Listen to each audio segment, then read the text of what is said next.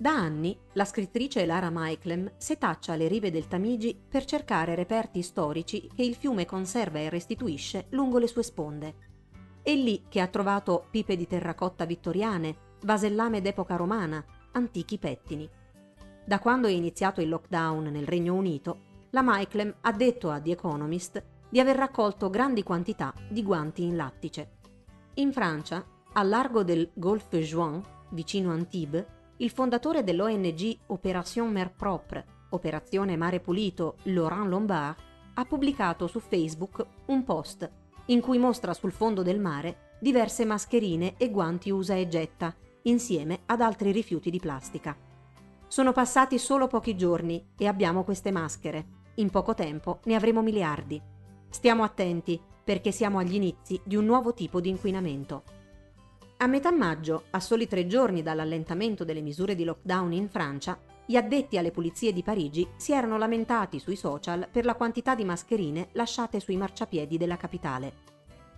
A Hong Kong, Gary Strokes, a capo dell'organizzazione ambientalista Oceans Asia, che registra i livelli di inquinamento da plastica, ha trovato ogni giorno sulle spiagge delle isole Soco centinaia di mascherine chirurgiche, smaltite in modo scorretto su una striscia di terra di 100 metri. Strokes le raccoglieva e puntualmente, a distanza di pochi giorni, una nuova catasta di mascherine si era già accumulata sulla spiaggia, restituite dal mare. In questi primi sei mesi del 2020 tutto il pianeta ha visto l'incremento dei rifiuti di plastica legati alla pandemia. A Wuhan, tra gennaio e marzo, la città ha dovuto gestire la produzione di 240 tonnellate di rifiuti sanitari al giorno, sei volte di più rispetto a prima che scoppiasse l'epidemia.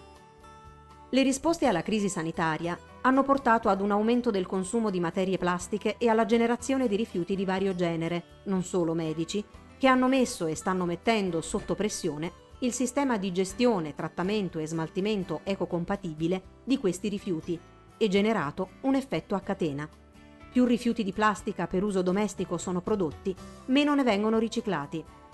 Mentre il rischio che il personale impiegato nelle attività di riciclo dei rifiuti potesse contrarre il virus ha spinto diversi comuni a fermare temporaneamente la raccolta differenziata, indirizzando più rifiuti verso gli inceneritori e le discariche.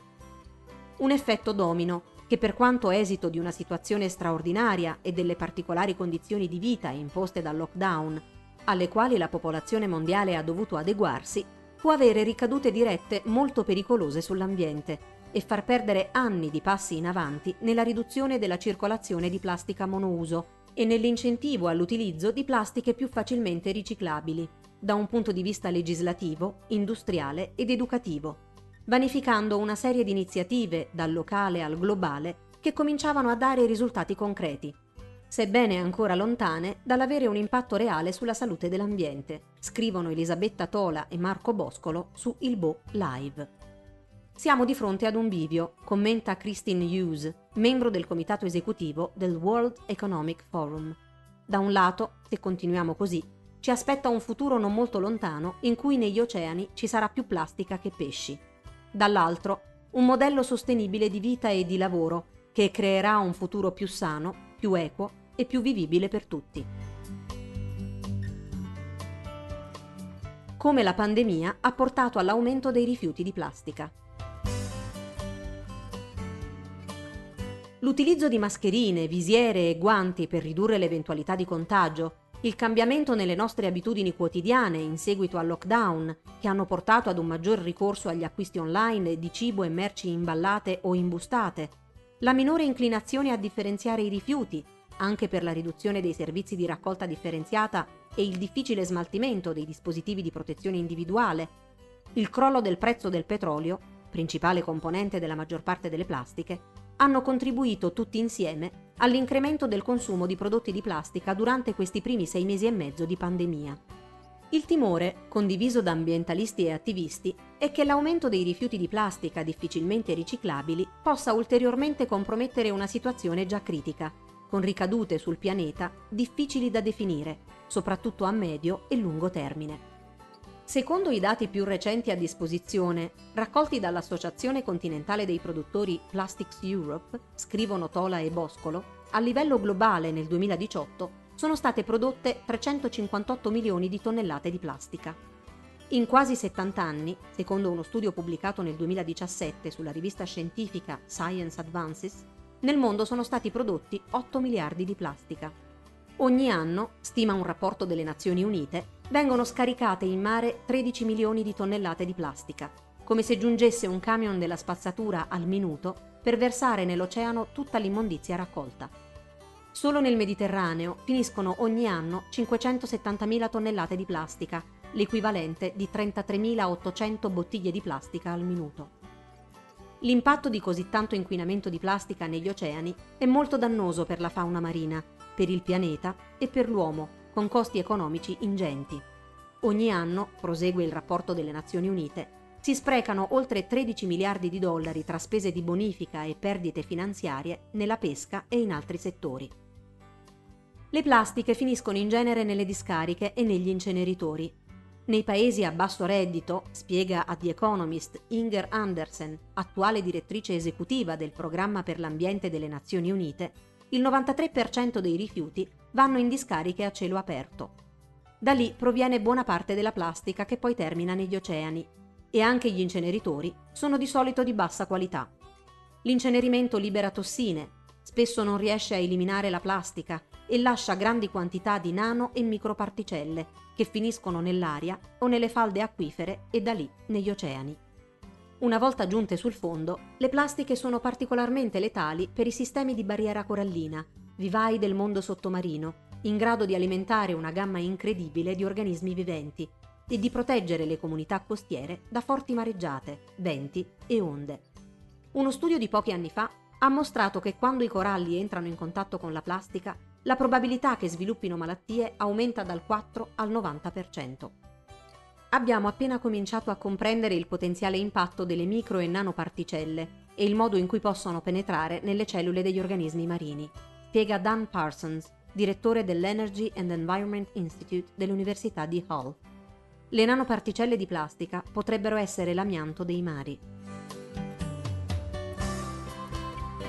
l'uso della plastica per la produzione dei dispositivi di protezione individuale. Il primo effetto della pandemia è stato l'incremento del consumo di plastiche monouso a causa dell'utilizzo di prodotti per la casa e la salute personale che contengono plastiche, tessuti, metalli e parti elettroniche, come termometri, indumenti e salviette per la pulizia, detergenti, disinfettanti, guanti e mascherine.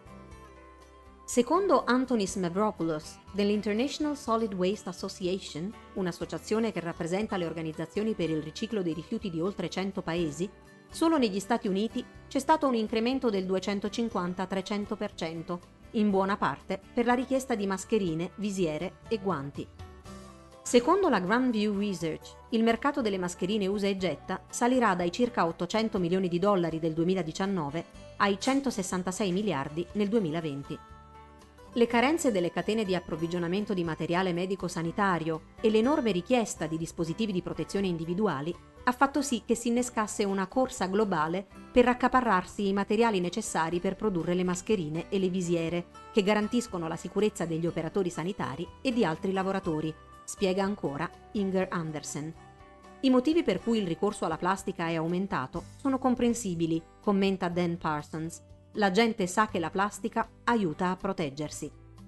Ad aprile, il Politecnico di Torino aveva previsto con l'allentamento del lockdown e delle misure di distanziamento fisico un fabbisogno di circa 76 milioni di mascherine chirurgiche al mese e circa 8 milioni di quelle definite di comunità, non chirurgiche, per la sola regione Piemonte e numeri 12 volte superiori per tutta l'Italia. Le criticità sono di due tipi la manifattura dei dispositivi e il modo errato in cui vengono smaltite. Ad esempio, riporta Euronews, le mascherine importate dalla Cina sono risultate composte da più strati di materiali o polimeri diversi, rendendo questi articoli difficili da riciclare. A questo si aggiunge la delicata questione di come eliminiamo guanti e mascherine.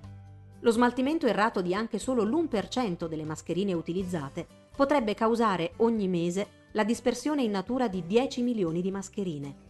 Considerando che ognuna di esse pesa circa 4 grammi, potremmo essere inondati da oltre 40.000 kg di plastica, spiega sempre il WWF nel rapporto. Il boom del commercio online. Contestualmente c'è stata una crescita notevole del commercio online. Circa 2,5 miliardi di utenti hanno visitato il sito di Amazon nel periodo in cui gli esercizi commerciali europei e statunitensi avevano interrotto le loro attività, il 65% in più rispetto all'anno scorso. Secondo il Peterson Institute for International Economics di Washington, i cinesi hanno acquistato online più del 25% dei beni materiali nei primi tre mesi dell'anno questi prodotti sono avvolti in plastiche del peggior tipo e contenuti in imballaggi di vari strati quasi impossibili da riciclare. In Italia, riportava il Sole 24 ore già a marzo, c'era stata una grande crescita degli acquisti online e dei prodotti confezionati.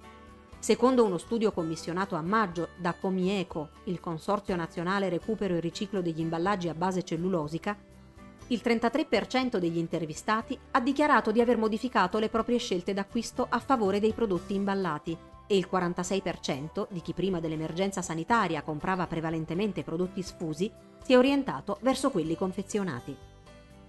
L'acquisto di articoli tramite piattaforme online e il ricorso al cibo da sporto o imballato ha portato ad un incremento dei rifiuti di plastica per le monodosi dei cibi pronti consegnati a domicilio. Ad aprile la Food Service Packaging Association del Regno Unito ha riferito che le tazze monouso e le posate monouso confezionate erano molto richieste, mentre, stando a quanto dichiarato dalla British Plastics Federation, le aziende che forniscono imballaggi per alimenti e bevande, candeggina, sapone e medicine, stavano operando al limite delle loro possibilità. Grandi aziende come Starbucks, Tim Hortons e Dunkin' Donuts hanno rinunciato a utilizzare materiale riciclabile mentre diversi supermercati e ristoranti, che potevano vendere solo cibo da asporto, hanno optato per imballaggi in plastica. Molti pub britannici, quando era ancora possibile solo la vendita da asporto, utilizzavano bicchieri di plastica e una volta riaperti hanno cominciato ad usare posate confezionate singolarmente. Gli impatti di questi articoli possono essere devastanti per l'ambiente. Secondo i dati raccolti, seppur difficilmente comparabili anche per i diversi sistemi di raccolta e smaltimento nei diversi paesi, da Conversion Market and Strategy, un'azienda tedesca specializzata nell'analisi e nella consulenza nel settore dell'industria plastica, la fonte principale dei rifiuti è infatti proprio la plastica usa e getta che proviene dal packaging, mentre una rilevazione di McKinsey Company ha mostrato che l'86% degli imballaggi in plastica prodotti a livello globale non viene riciclato. Questo significa che, ad esempio, un sacchetto di plastica utilizzato per trasportare un singolo articolo dal supermercato resterà in circolazione per diverse generazioni. Il crollo del prezzo del petrolio. Infine, c'è stato l'impatto del crollo del prezzo del petrolio, principale componente della maggior parte dei tipi di plastica. Già prima di Covid-19, scrive Grist, ExxonMobil aveva affermato di puntare sulla plastica per compensare le perdite di profitto dalla transizione alle auto elettriche. Con la pandemia, la plastica è diventata ancora di più un'ancora di salvezza per compagnie come quelle petrolifere e del gas, messe in seria difficoltà dalle oscillazioni dei prezzi del petrolio e dal riconoscimento da parte dei governi dell'urgente necessità di ridurre le emissioni per contrastare i cambiamenti climatici e contenere il riscaldamento globale. La riduzione dei costi di produzione ha abbassato il valore della plastica e reso un'opzione economicamente discutibile il ricorso a quella riciclata, spiega David Xi dell'Università di Warwick. Ciò significa che molti marchi che avevano dichiarato di adottare pratiche più sostenibili e sostituire tutti o parte dei loro prodotti con altri in plastica riciclata, una volta superata la situazione d'emergenza, potrebbero avere difficoltà a rispettare gli impegni presi.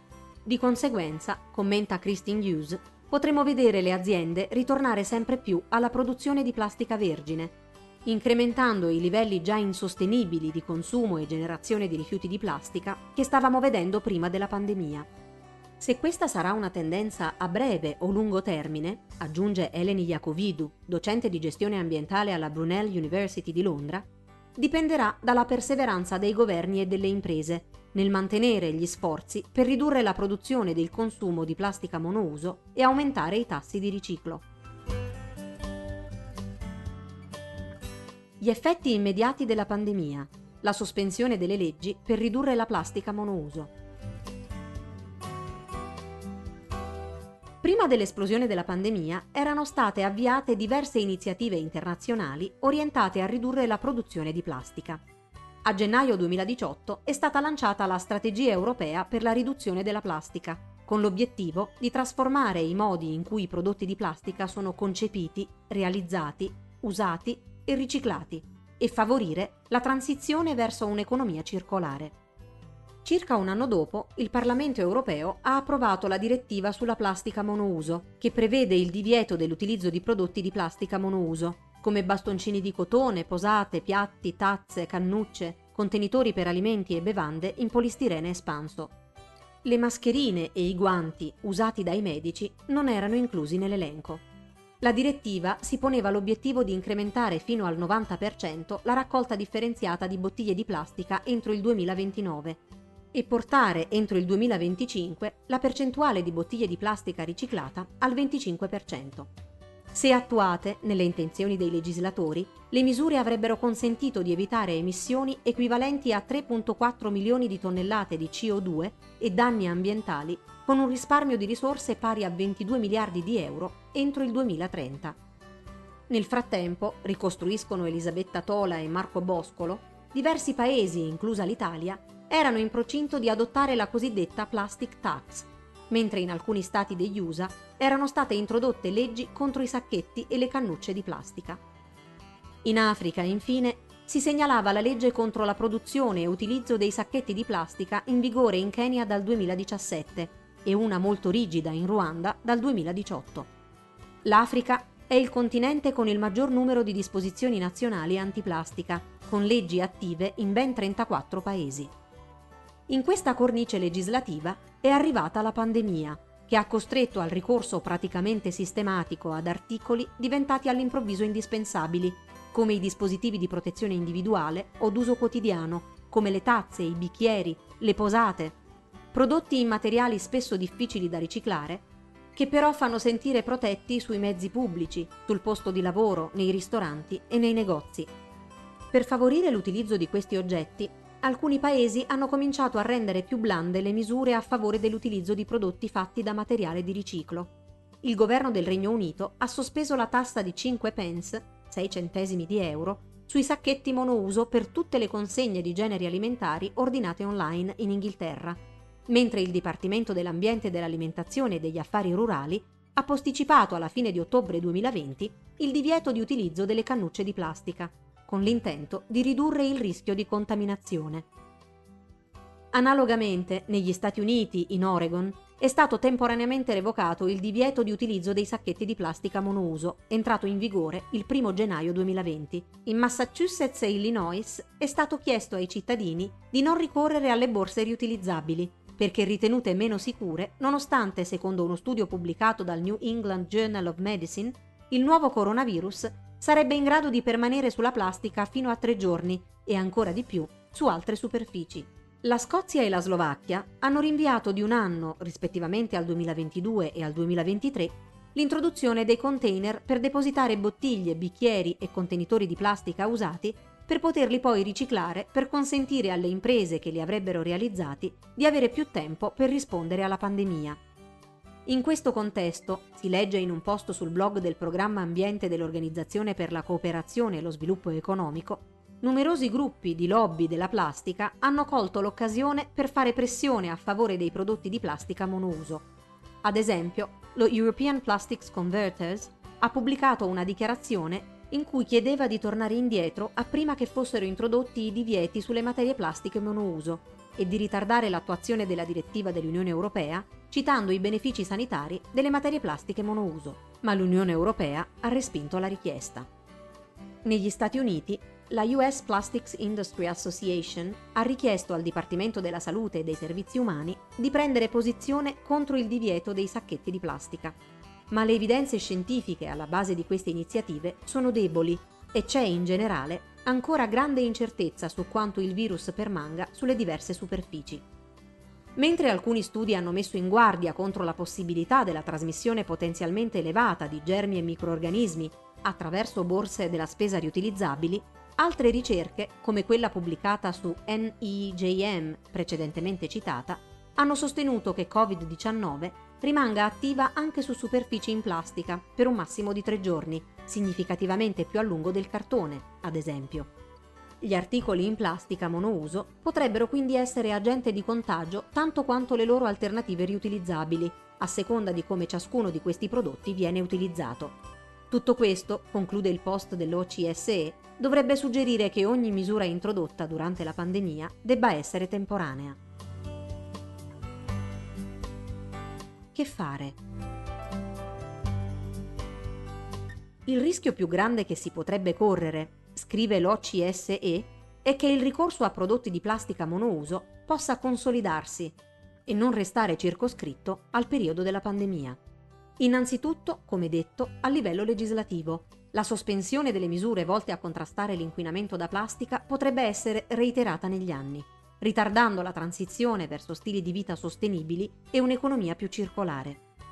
Poi ci sono gli impatti indiretti sulla popolazione.